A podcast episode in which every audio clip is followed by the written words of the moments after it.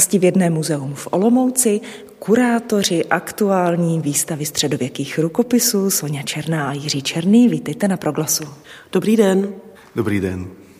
My stojíme ve výstavním prostoru, který je pln starých knih, eh, různých výstavních panelů, také zvířat, myslím tím vycpaných zvířat.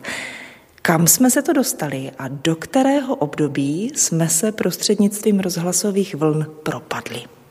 Dostali jsme se do období středověku, do období možná kolem roku 1400 a 1500 a dostali jsme se do písařské dílny z části, kde vznikají rukopisy. Proč jste se rozhodli tuto výstavu připravit a co vlastně obsahuje? No, výstava obsahuje sbírky rukopisné, které vlastivědné muzeum vlastní, ale doposud byly z převážné většiny uzavřené pouze v trezoru a v depozitáři. A my jsme se rozhodli tyhle ty poklady vyzdvihnout a ukázat právě v naší expozici. Proč tomu tak je, že ty poklady jsou stabilně v těch depozitářích a nejsou stále vystavovány, když jsou tak zajímavé? Pro knihu jako takovou je nejhorší, když se čte. To znamená, knize je nejlépe, pokud je e, ve stabilní teplotě, ve tmě, zavřená a nikdo s ní nehýbe. Proto vlastně ty rukopisy jako takové se ukazují zcela výjimečně a ta naše přehlídka je tímto opravdu ojedinělá. No, abychom přenesli posluchačům tu atmosféru, která vládne tady, ten sál je lehce nasvícen, ale není tady příliš přímé světlo, není tady ani horko, ani zima. E, vypli jsme teď e, právě klimatizaci, která vlastně pomáhá této místnosti zůstat v nějaké stabilní teplotě, je to tak, že? A Soniu Černou a Jiřího Černého teď poprosím, aby mě a společně se mnou i vás provedli touto výstavou. Tak kam se dostaneme, kde se zastavíme nejprve? Tak kdybyste byli tady teď s námi, tak stojíte u vitríny, která je plná různých barevných eh, prášků a kamínků. A možná byste se divili, co to má společného s rukopisy, ale jsou to všechno materiály, díky kterým mohla ve středověku vzniknout kniha. Máme tady různé nerosty, máme tady různé pigmenty, kterými se barvil, takže tady nějaká červená, zlatá, stříbrná, zelená. A to všechno se potom použilo k výzdobě knihy. No a ty materiály jsou také v různém skupectví, abych tak řekla. Tady vidím třeba plátky, to bude asi plátkové zlato, odhadu dobře? Ano, my díky tomu, že jsme vlastně v jedné muzeum, tak jsme využili kolegy eh, geology a prezentujeme tu jednak nerosty v té přirozené formě, eh, ze kterých se potom získával mletím a čištěním pigment a ty pigmenty tady potom právě máme schválně ukázané v Petriho miskách a můžete se pod lupou podívat na zlato, sice v miniaturní formě, ale na zlato zlato, jak se vyskytuje opravdu v přírodě a potom vedle máme zlato v plátkové formě tak, jak je používali tehdejší iluminátoři. Mhm, ta lupa je přímo ve vitríně, nahlížím, vidím. Pojďme se přesunout dále. No, pokud bychom udělali jenom krok naproti, tak my jsme využili vánočních prvků a trošičku na ty Vánoce vzpomínáme tím, že do plastových koulí, které se používají normálně jako dekorace, jsme umístili různé materiály, které se používají při výrobě inkoustu, při výrobě barev, po případě při výrobě vazby a je to tak, že návštěvníci se to můžou vzít do ruky, poštěrchat, já to tak jako jemně štěrchám, zrovna šafránem, to jsou blizny šafránu, takže to neznáte, jak to, to, co vy znáte na vaření, tak se používalo k výrobě žluté barvy. Zajímavější je tady náš stojánek s materiály na inkoust, kdy inkoust se jednak vyráběl ze sazí, to bylo takové to nejjednodušší, ale mohl se vyrábět i máčením a vařením trnů strnky obecné. Těm odborně říkáme kolce, ale nejčastěji se inkous, velmi stabilní inkous, vyráběl z duběnek. To jsou takové kuličky, které lze nalézt na listech dubu. Tak zase jsme zachrastili. Eh, pane Černý, ta výstava na mě působí, že je velmi edukativní. Očekáváte tady školní třídy nebo chodí k vám se učit do muzea? Je to právě schválně uděláno tak, aby výstava zaujala i obyčejného nepoučeného diváka, školní a klidně i předškolní děti. To pro nás bylo právě velmi důležité. I proto jsou tady ty prvky, na které si návštěvníci mohou sáhnout. Rukopisy jsou samozřejmě pod vitrínami, které jsou navíc zabezpečené. Říká Jiří Černý společně se Soňou Černou, jsou to kurátoři aktuální výstavy, která se jmenuje Skrytá krása středověké rukopisy ze sbírek vlastivědného muzea. Jak vznikala kniha ve středověku? To bychom se mohli přesunout, kdybyste tady byli s námi, přímo k dalšímu panelu a k další, dalšímu rukopisu. Když se podíváme do vitriny, tak vidíme na první pohled nezajímavý rukopis. Je to teda veliká kniha, velkoformátová. Asi bude těžká taky. Bude velmi těžká. 7,3 kg už tady čteme. A je relativně nezajímavá. Není barevná, je to jedno písmo, jeden písař, jednoduché písmo černohnědé barvy. Máme tady akorát dva takové červené, možná obrázky, my bychom to nazvali iniciálami a právě proto jsme tuto nezajímavou knihu zvolili, abychom si na ní ukázali, jak se vyráběl rukopis, jak vznikala kniha. Když si představíte, že každá ta strana je pergamen a pergamen vznikal z hovězí kůže. To znamená, když si vezmete, jak velká musela být ta kráva nebo to tele na to, aby nám vznikl jednolitý kus pergamenu, na který pak bylo možné psát. My jsme si tady u toho spočítali, že na náš formát, náš kodex, muselo být zabito, poraženo alespoň 75 telat.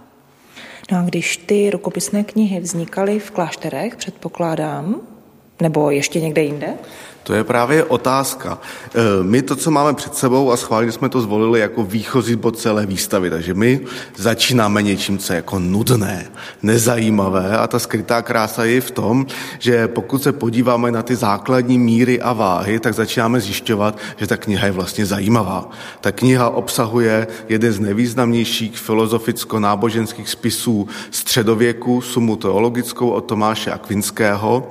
Má teda 300 folí skoro, a my si musíme uvědomit ale, že suma teologická se obvykle ve středověku dělila na čtyři díly. My pokud si to spočítáme u té naší knihy, tak celý ten spis musel mít pět dílů. To znamená pět dílů, to, co vy tady vidíte, kniha 40 na 30 centimetrů, na jeden díl 75 telat, na jeden díl. Pokud bychom uvažovali o tom, kde ta kniha vznikala, tak samozřejmě mohli napsat profesionální písař. Ti existovali tou dobou a teď ten odhad je velmi hrubý, ale když se to hodně zprůměrujeme, tak profesionálnímu písaři by ten jeden díl zabral přibližně 100 dní, zatímco mnichovi v klášteře, který byl zaměstnán ale každodenní modlitbou, by ta práce na tom jednom jediném dílu trvala více než rok. Já jsem se chtěla zeptat, kde chovali ty krávy, jestli to bylo i při klášterech? Ano, ano, i při klášterech chovali ty krávy, ale je samozřejmě otázka, kdo, eh, kde měli tak obrovská stáda. Mhm. Tak můžeme se posunout dál. Eh, říkali jste, že výstavu schválně zahajuje kniha, která podle vás, kurátorů, je nezajímavá. Mně to přijde zajímavé všechno. Kam nás pozvete dál? No vy právě tu, tu zajímavost máte postupně objevovat a máte ji objevovat i v rámci té výstavy. Takže na začátku eh, se podíváme, kolik rukou se vůbec mohlo podílet na vzniku rukopisu. A my zjistíme, že jich bylo hodně. A další oddíl je jenom to, že se zabýváme červenou. A o červené barvě nám poví Sonja Černá. A červená barva se používala v rukopisech, ale nebyla tak častá jako ta černá. Černá byla barva, kterou se psalo a můžeme říct, že obecně, že červená barva byla ta, kterou se zdobilo. A co se zdobilo? Už jsme si minule řekli, že máme větší písmena, které nazýváme iniciálami. To asi každý člověk zná. Iniciála pochází z latinského slova inicium, což znamená počátek. Proto tedy iniciály stály na začátku nějakého většího textu, uvozovali kapitoly, kapitolu, uvazovali důležitý odstavec a často mohly být červené. A proto máme rubrikaci od slova ruber, což znamená v překladu červený a rubrikovali jsme začátky kapitol červenou barvou. Mohla být buď červená, nebo také modrá. To znamená, že máme písaře, který napíše text a pak potřebujeme rubrikátora, který nám ho lehce vyzdobí červenými nebo modrými iniciálami. No a vzniká to tak, že ten písař tam nechá místo pro tu iniciálu? Vy jste ale vzdělaná v oboru, protože ano, přesně tak. Můžete se setkat dodnes s rukopisy, které jsou nedokončené, jako vidíme tady hned v další vitríně, kde si přesně můžete představit, kde ty iniciály měly být. Tady máme knihu, eh, která je pouze černá, je to rukopis z roku 1415, který vznikl v Čechách nebo na Moravě a kde máme vynechána místa přesně na ty iniciály. Je otázka, jestli se to nestihlo, nebo jestli už třeba taky na rubrikátora nezbyly peníze. No a moje další, podle mě logická otázka zní, pokud tam ty iniciály nejsou, dá se odhadnout to první slovo a nebo máte někdy pochybnost, že by to třeba změnilo vyznění té věty? No, na to bychom museli být dobří latiníci a my jsme oba dva germanisté. Je to tak, že chyby se objevují. My eh, tu máme i rukopis, není ale ovšem otevřený na té dané stránce, kdy hned na začátku rukopisu právě ten rubrikátor udělal chybu a to počáteční písmeno vyměnil. My tady zrovna na té otevřené dvoustraně, o které mluvila eh, žena, máme buď to vynechané místo a v tom vynechaném místě vidíte malilinkaté H napsané stejně ještě tou hnědo-černou barvou. Jako nápověda. A to je nápověda. To je nápověda pro toho rubrikátora v tomto případě, ale mohla to být nápověda i pro iluminátora, jaké písmeno má napsat. My tomu odborně říkáme reprezentanty. Ale vidíte, že hned na druhé straně tato nápověda chybí, ale vzhledem k tomu, že další písmena jsou Ohanes, tak předpokládáme, že tam bylo J a byl to Johannes.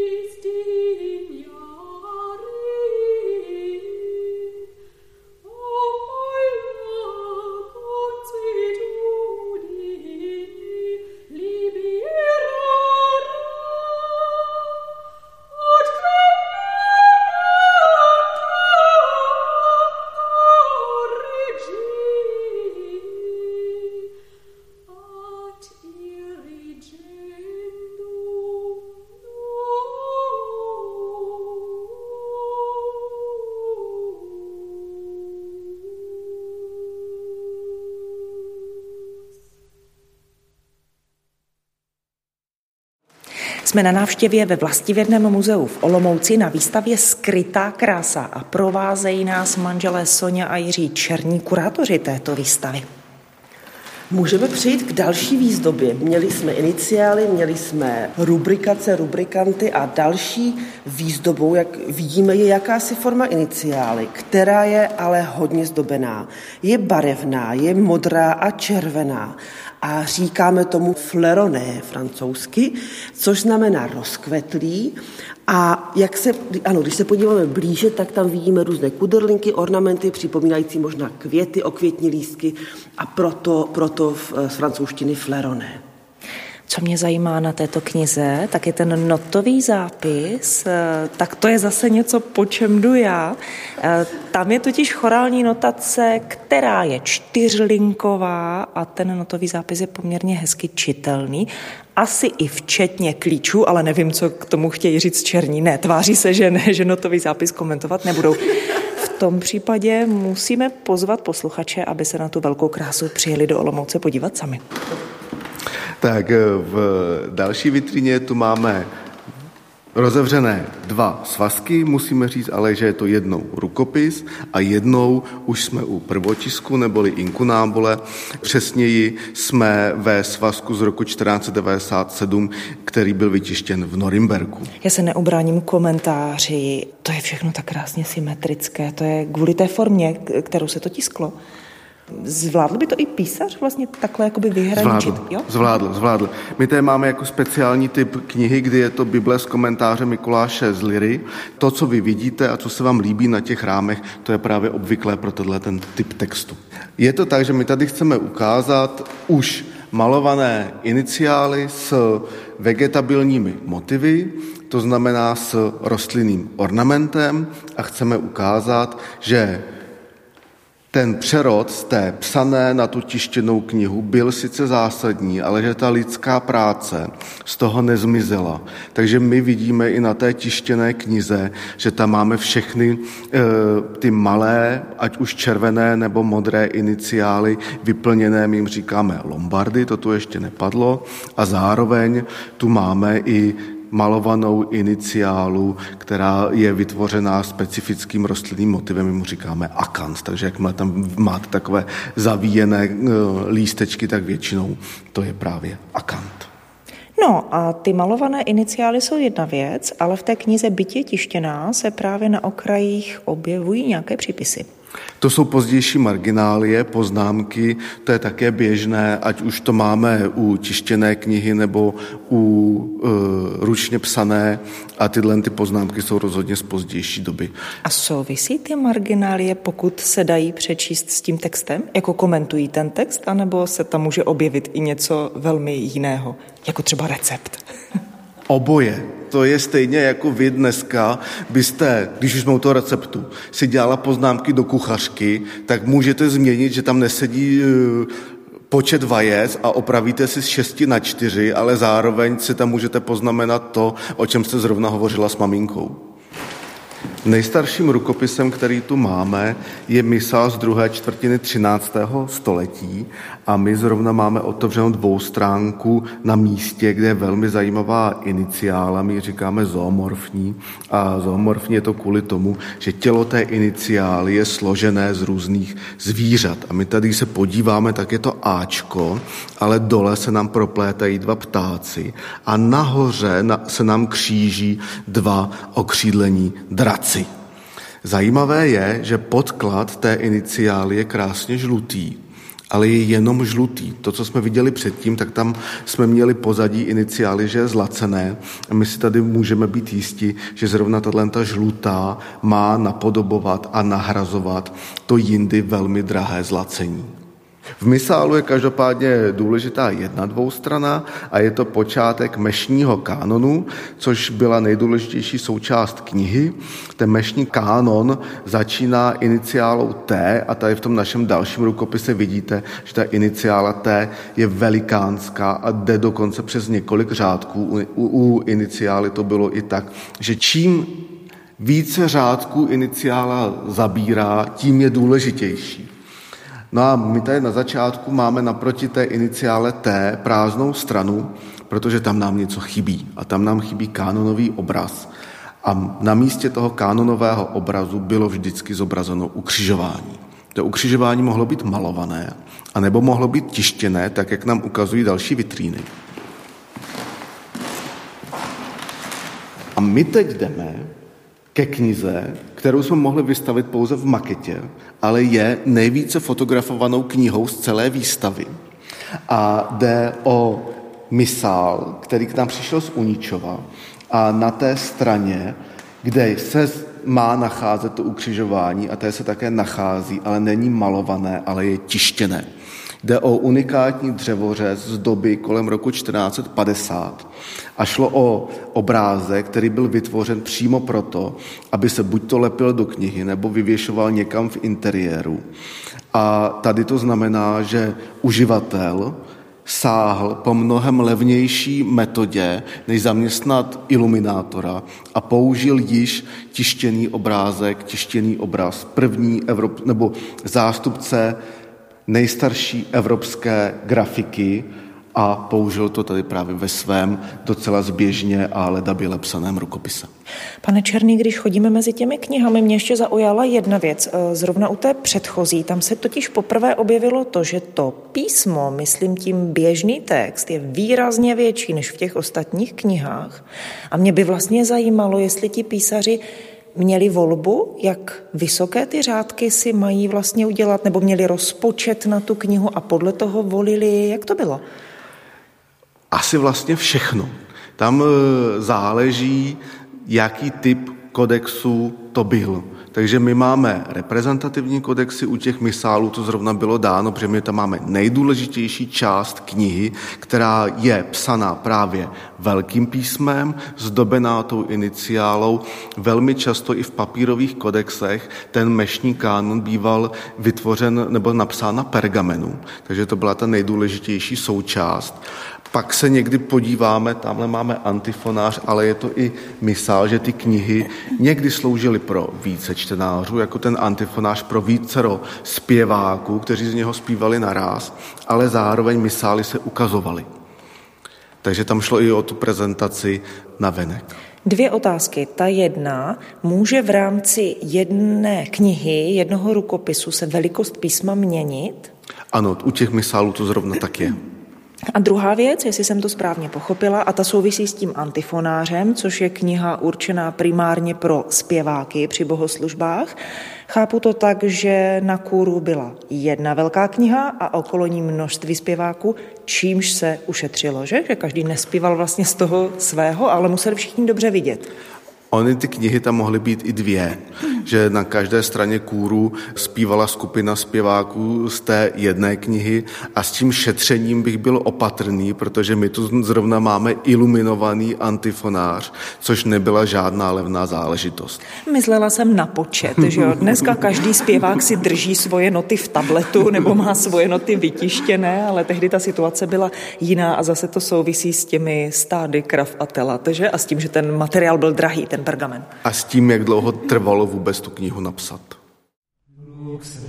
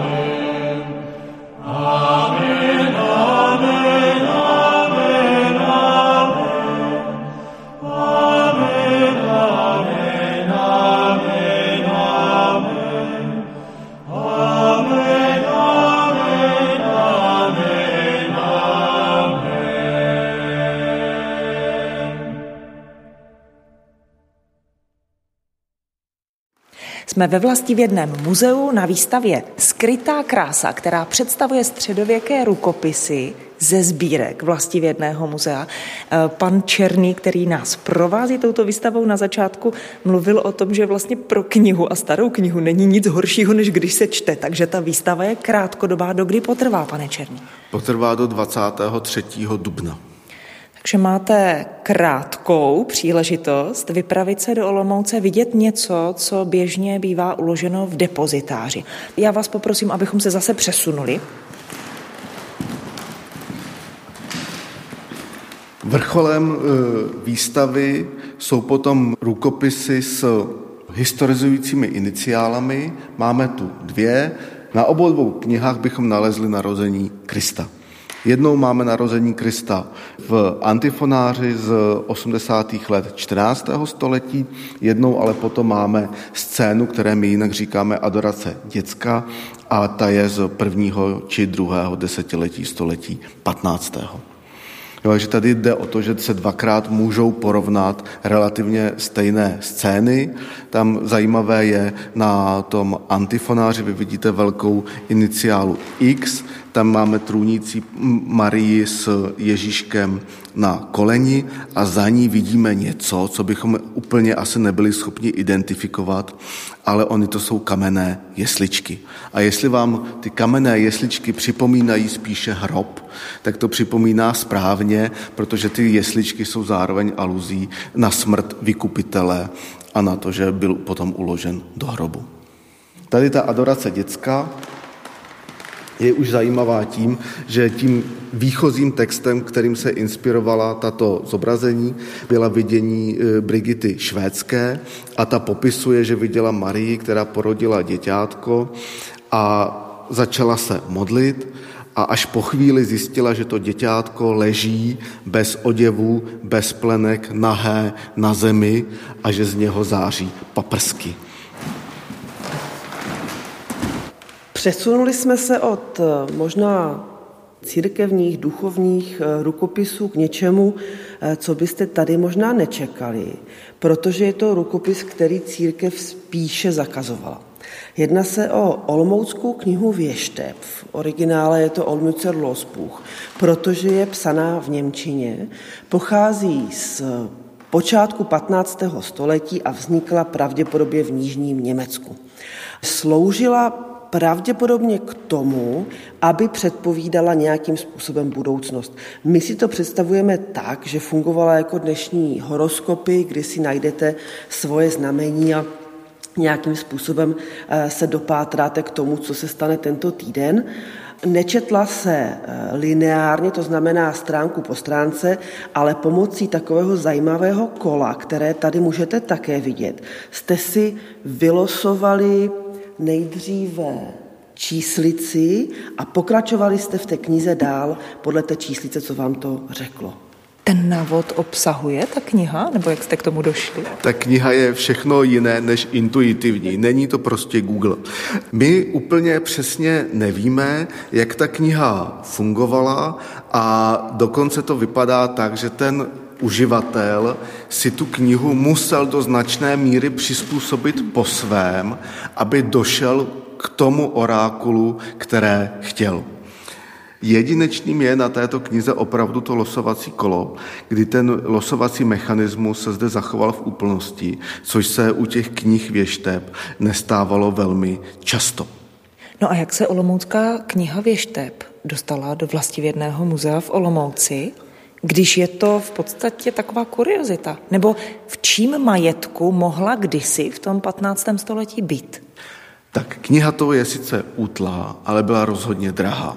Je to 20 pergamenových listů, ale vidíme zde vysoce kvalitní malovanou výzdobu z části zlacenou. Takže tuto knihu si mohl dovolit opravdu pouze movitý občan. Musíme myslet na nějakou aristokracii. Zajímavé je, že je to taková velmi drahá vzácnost, ale určitě se užívala při bujarém veselí ve společnosti a za přítomnosti ostatních lidí. Nešlo o to, že, že se losovalo někde ve skrytu, osamoceně, ale pravděpodobně... Sloužilo k zábavě. Sloužila k zábavě, přesně tak. A nejzajímavější nebylo ani tak to čtení, ale to hledání toho orákula jako takového. On, ačkoliv ten systém úplně nefunguje, tak jeho části rozhodně fungují. A šlo o to, že ta kniha obsahuje seznam témat, na která poskytuje odpovědi. Od boží náklonosti po otázky návratu poutníků z cest, o tom, jak se ekonomicky povede tazateli v budoucích dnech, až samozřejmě přes lásku a mezilidské vztahy ty odpovědi jsou samozřejmě nejzajímavější. Mně totiž z toho vyplývá, že pokud se nalezne takováto kniha mezi v podstatě rukopisy, které jsou církevní povahy, tak ona dost dobře může dokládat eh, společenskou zábavu té doby. Nebo jakoby stav společnosti může dát nahlednout do toho běžného života, čím se lidi bavili. Ano, pokud tím běžným životem myslíme život těch nejvyšších vrstev jako takových. To určitě církev tyto rukopisy rozhodně zakazovala. Tady na té první e, straně, respektive už je to přední přídeští, to znamená vnitřní strana vazby, bychom nalezli nápis Reib um mit der Hand nicht gelaubt, es ist der Tand. V překladu roztoč kolo rukou, ale nevěř ničemu, jde o plané tlachání. Takže jednak nám e, ten nápis dává návod, co s tím otočným kolem pod tím máme vůbec udělat. Zároveň jde s největší pravděpodobností o jakési alibi vůči církvi, která tyhle ty knihy opravdu zakazovala. Ale víme, že máme roztočit, potom e, jsme si vybrali téma, na které se chceme zeptat a s největší pravděpodobností pomocí toho čísla už jsme si vybrali i proroka, kteří tam jsou pod sebou. No tady jsme se přesunuli k obrazovce. Tak my schválně na veliké obrazovce ukazujeme ten malý rukopis v několika násobném zvětšení a jde o to, že tím rukopisem jde listovat. A v dalším kroku se nám nabízí katalog otázek, na které nám kniha skýtá odpověď. Pokud bychom listovali dál, tak bychom našli na dvou stránce seznam nebeských těles s krásnými vyobrazeními a vedle vždy nějaký nebeský směr. Říká Jiří Černý, který proklikává prstem na obřím dotykovém monitoru, kde je kniha nafocená. Až bych se dostal k medailonu, kde mám zobrazené ryby. Ten medailon se nachází uprostřed stránky, jako nápověda dole je vždy napsáno v Němčině, co je na medailonu zobrazeno. My jsme nepřeložili všechny odpovědi, přeložili jsme některé a odpověď číslo 8 tady říká, v mládí budeš chudý, ale ve stáří bude bohatství tvé.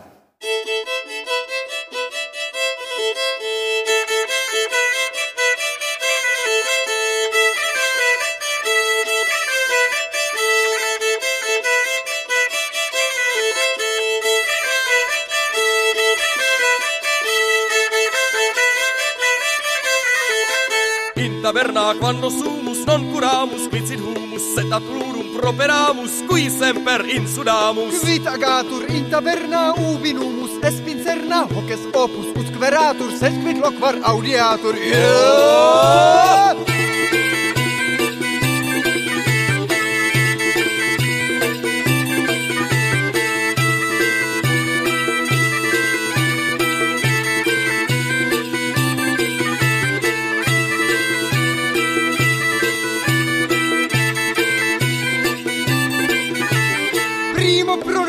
Savini, ex hac vibunt libertini, semel vibunt pro captivis, pos ec vibunt ter provivis.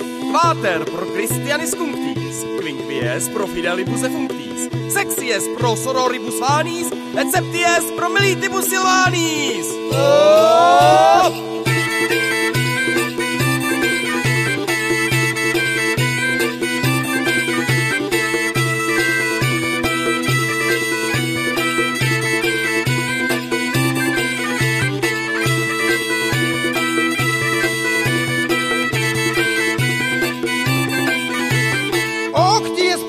tribus perversis, novies pro monachis dispersis, decies pro navigantibus, undecies pro scornantibus, dudecies pro penitentibus, tredecies pro intragentibus, tam pro papa, quam pro rege, bibum domestina lege! Oh!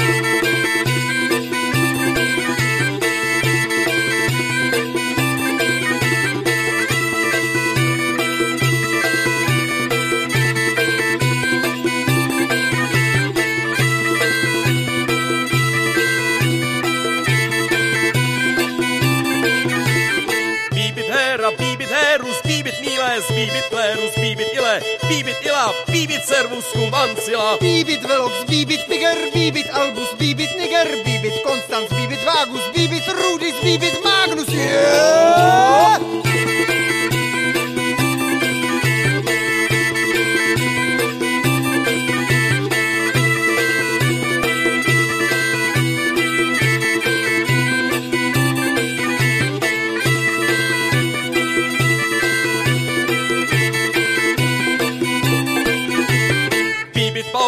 de grotus bibit exul et de grotus bibit puer bibit canus bibit presul et de canus bibit soror bibit frater bibit anus bibit mater bibit ista bibit ile eh. Vivunt centum bibunt mille!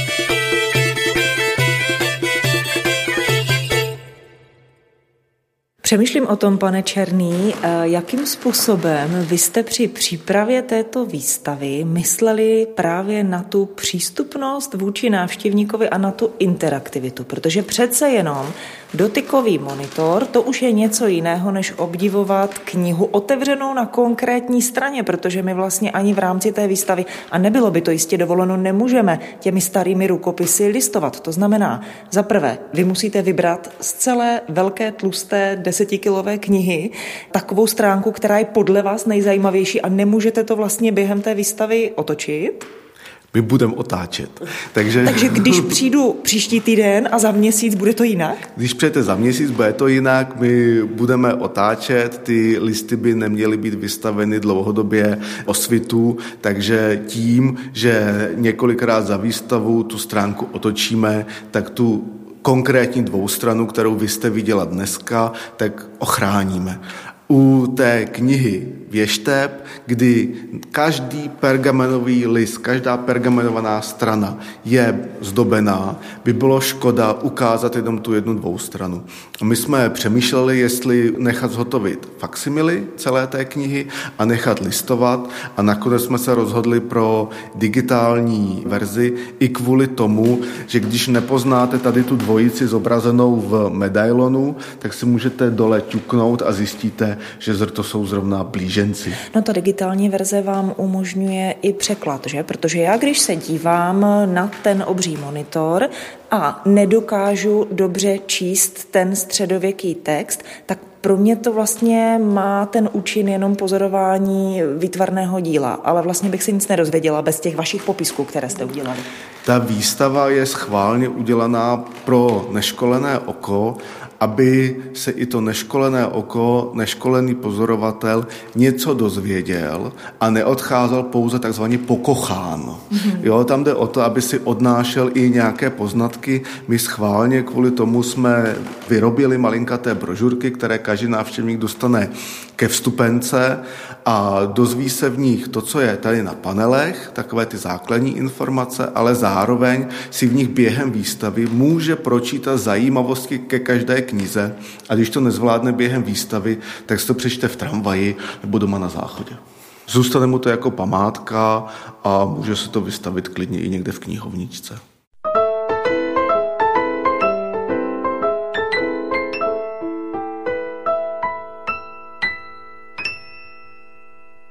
No a se Soňou Černou a Jiřím Černým se dostáváme do jakéhosi interaktivního koutku výstavy Skrytá krása středověkých rukopisů vlastivědného muzea. A ten interaktivní koutek je vlastně písařskou dílnou. Tady bych si mohla sednout a mohla bych si vyzkoušet eh, práci těch středověkých mnichů a písařů. Přesně tak. Eh, je tady pult písařský, který eh, zhotovili místní truhláři podle středověkých návrhů. Vidíte tam vlevo husí brk, kterým se psalo, nebo kravský roh, ve kterém byl inkoust. Pultíček se dá, má takový šuplík, manžel již teď vysunul, to byl ten zvuk, a na něm vidíme krok po kroku ještě jednou nebo podrobněji vysvětlený vznik rukopisu krok za krokem. Koho všechno jsme potřebovali od lidí, kteří nám oškrábali pergamen, aby byl hladký, pak se napínal na, uh, na rám, aby byl tenký dostatečně, pak někdo musel ten husí brk brousit a zaostřovat, protože ten se velmi rychle tupil. A ten pultíček, který tady je, je tady i proto, abyste si vyzkoušeli, jak složitý byl tehdy poset či postoj, protože jste měli pořád takhle zvednutý pravý loket a ono to opravdu bolelo. Do toho, když si představíte, jak jsou dnešní eh, zdi třeba tlusté v klášterech, tak byly i tehdy a nebylo uh, ústřední topení, takže tam byla často zima, byla tam tma a v mnoha rukopisech se dočteme v poznámkách, jak se říkala třeba v marginálích, že si písaři stěžují na zimu, na to, že je bolí, bolí ruka, bolí je kosti, bolí je kolena, protože ta práce byla opravdu náročná. A tady jsme to trošku chtěli přiblížit i tím sklonem toho pultu, který je dosti uh, příkrý, jak se jim vlastně tehdy psalo. A ten pult je hlavně strašlivě čistý a krásný, opravdu vyrobený stolaři, protože já si myslím, že ta práce písaře byla asi dost špinavá práce, ne? S inkoustem, s barvami, e, jako když se zamazali a šlo to vůbec oprat, ty tehdejší Nešlo. My jsme zkoušeli vyrábět duběnkový inkoust a to, jakmile ukápne na oděv, tak zůstane a nádoby, v kterých se duběnkový inkoust vaří, jsou už pouze pro vaření duběnkového inkoustu. U černých zničili několik hrnců. My jsme to nevyráběli doma, ale eh, zkušenosti máme. Ve středověku si toho inkoustu cenili i právě proto, že vždy zůstal. Jo, že se nesmíval, že byl velmi trvanlivý a je to vidět i při té práci. Proto tady ta, u nás se pracuje s fixami i kvůli tomu, že ten interaktivní koutek je za takovou přepážku v expozici, takže my jsme museli tu expozici naproti chránit jednak před světlem a samozřejmě tekutina by do místnosti vůbec nešla. Duběnkový inkoust nešel smít. A co když udělal ten písař chybu? Tak záleželo, na co psal. Pergamen šel vyškrabat, takže to šlo. U papíru už ty změny byly mnohem horší. A dokonce, proč my tu máme tu maketu, jde o to, že když se špatně namíchal duběnkový inkoust, tak nanesená a uschlá tekutina po letech vyžírá tu podložku pod sebou. Říkáme tomu koroze papíru. V Němčině je to Tintenfraß, což je velmi vtipné, protože je to, tinte je eh, inkoust, fresen je žrát, takže to je ten žrout toho eh, papíru pod eh, tím a to znamená, že ta stránka se vlastně rozpadá v místech, kde na ní ten inkoust byl nanesen. Tímto způsobem Třeba nemáme dochované žádné spisy od Viktora Uga, protože i ten pracoval špatně namíchaným eh, duběnkovým inkoustem a i mnohé notové záznamy Johana Sebastiana Bacha musely být ve velkém projektu restaurovány, aby vůbec byly zachráněny. Takže ten špatně namíchaný duběnkový inkoust není pouze eh, záležitostí středověku, ale i mnohem pozdějších dob. V čem to spočívalo, že byl špatně namíchaný? Jako špatný poměr ingrediencí? Ano, špatný poměr ingrediencí, my si musíme uvědomit, že i ty recepty byly různé a nebyly vždycky úplně přesné. Jo, ono namíchat takový inkous, který vydrží ještě 400 let poté, co eh, s ním ten daný eh, písař píše, On s tím prostě nepočítal. My dnes jdeme do papírnictví, koupíme si pastelky a ty pastelky prostě jsou značky, která úplně nemaluje, takže příště jdeme a koupíme si jiné pastelky, jiné značky, které třeba zanechávají takovou ostřejší, pěknější stopu. Ale ta situace, jak o ní mluvíte, eh, byla dost jako zásadnější. Že? Ten rozpad papíru se samozřejmě projevil až mnohem později, takže tomu danému písaři to vůbec nevadilo. Ani na to asi nepřišel, že, No, ne, ne, že ne, je- se mu to potom jako ro- roz, rozdrolí, pod, nebo ne, ne jemu, nám, že se to později bude drolit pod rukama a o to mi přijde kouzelnější, že ty rukopisy, které tady vidíte, opravdu drží 600 let a ten inkoust je trvalý a je pořád krásně vidět. Pro mě je to neuvěřitelné dneska, když často máte účtenku z obchodu, takový klasický případ, tak eh, za rok už nevidíte to písmo na tom a tady máme 600 let a písmo je stále krásné a výrazné a čitelné. Paní Černá, co asi zbude po nás, že? Když máme všechno už v té digitální podobě. Přesně tak. A tady máme ještě, eh, půjdeme k dalšímu panelu možná, kde si můžou návštěvníci, eh, kde mají dokonce přikázáno, aby si sahali a dotýkali se a vyzkoušeli si, jak lze ucítit pergamen, jak je tlustý. Máme tady různé druhy, máme tady teleci, ovčí, kozí, pak tady máme... Telec je nejtlustší, zkouším na vlastní ruku. Ten kozí mi připadá takový jemný docela. Mhm, určitě, správně. Pak tady máme vyobrazenou iniciálu, na kterou si taky můžete šáhnout, která je zdobená zlatem a zdobena krycími barvami právě zelenou, modrou, které byly velmi drahé. Třeba jestli někdo zná obrázky panenky Marie ve středověku, tak často měla modrý plášť a ta modrá byla známkou vysoké ceny té barvy. No když sahám na tu iniciálu, řekněme tedy modelovou, jako není to žádný původní exponát samozřejmě, eh, tak to, co mě na tom fascinuje, jsou ty vrstvy, že cítím vlastně pod prsty, jak je nanášená. Přesně tak, přesně tak. Cítíte přesně, jak iluminátor pracoval s barvami a jak je nanášel na sebe a krásně cítíte vrstvy. Zatímco Sonja Černá hovoří, tak Jiří Černý rozsvítil baterku. To jsem zvědavá, co mi chcete ukázat tady. Eh, My jsme chtěli ukázat zároveň, eh, jak na omak působí ručně zhotovený papír a máme tady papír z losin a ukazujeme mimo jiné právě i průsvitku. To byly takové značky, které se původně dělaly z drátů, které eh, ty značky z drátu pak byly umístěné na síto, kde se ten papír čerpal a my i na, v těch středověkých rukopisech jsme schopni tyto průsvitky identifikovat a tady je právě ukázka jedné, sice moderní, ale průsvitku většina z nás zná z bankovek. Vypadá to jako kouzlo. Vypadá to skoro jako kouzlo, protože na jednom aršíku ta průsvitka je a na druhém aršíku ta průsvitka není. Když už jsme se bavili o tom rozpadu, my právě chceme, eh, aby si návštěvníci omakali jednak ty pergameny a na první omak možná budou říkat, že je to snad papír a až pak si přečtou, že je to pergamen. Že to... No je to tenké, já bych neřekla, že to z kůže. Přesně tak. A to je ten efekt, který my tady potřebujeme. Zároveň si sáhnou na eh, ruční papír a potom mohou nám pomoct ve zničení eh, novin z 30. let, kdy my tady schválně máme starý exemplář, vy vidíte, jak je zažloutlý, ty rohy už jsou potrhané, někteří návštěvníci už nám to trhli celé. My počítáme s tím, že ten exemplář se vlastně během té výstavy zničí, ale důležité pro nás bylo ukázat, jak trvanlivé jsou ty klasické materiály a jak málo trvanlivý je ten novinový papír, který známe ještě dnes. Z mrtvých žádoucí. Bůh všemohoucí, z mrtvých žádoucí. Chválme Boha s veselým, podle písma zpěvem svým. Christe eleison. Jezu Kriste, vstal svědectví nám dal si.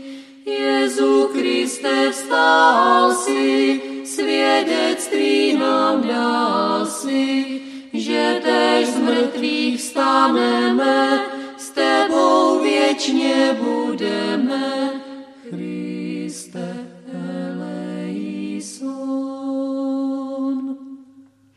Uslyš naše hlasy, dej pokojné časy. Uslyš naše hlasy, dej pokojné časy. Jezu Kriste králi, ať tě tvůj lid chválí. Kriste eleison. Maria žádoucí, růže z nebe skvoucí. Maria žádoucí, růže z nebe skvoucí. Pros za nás, hospodina,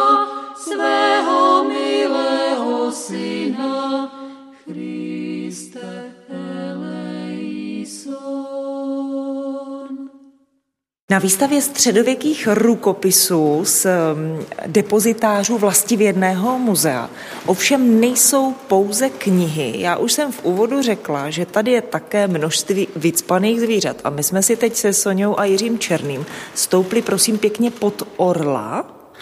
Ano, my jsme zase využili toho, že jsme vlastivědné muzeum a tentokrát jsem o pomoc požádal jiného z kolegů a šlo o to, že v té olomoucké knize Věštep jsou v medailonech zobrazeny jednak symboly zvěrokruhu, ale také řada zvířat. Mimo jiné liška s nějakým opeřencem v tlamě, orel, medvěd, toho tu nemáme a jednorožce tu též nemáme, ale to, co to, co bylo možné, bylo ukázat řadu opeřenců, kdy zvláště menší návštěvníci mohou srovnat, jak vypadal vír na středověké iluminaci a jak vypadá v reálu.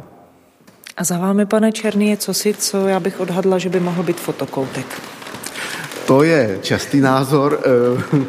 To jsme úplně tak nezamýšleli, navíc ve výstavě fotit pouze bez blesku, ale jde o to, že pokud by návštěvníci se nedostali k obrazovce, tak by je měli právě zaujmout medailony visící ze stropů. To už zase tady máme takovou jako 3D záležitost, aby se mohli podívat na to, jak v, na, v těch medailonech vypadá pes, střelec, váhy nebo ten právě zmiňovaný jednorožec.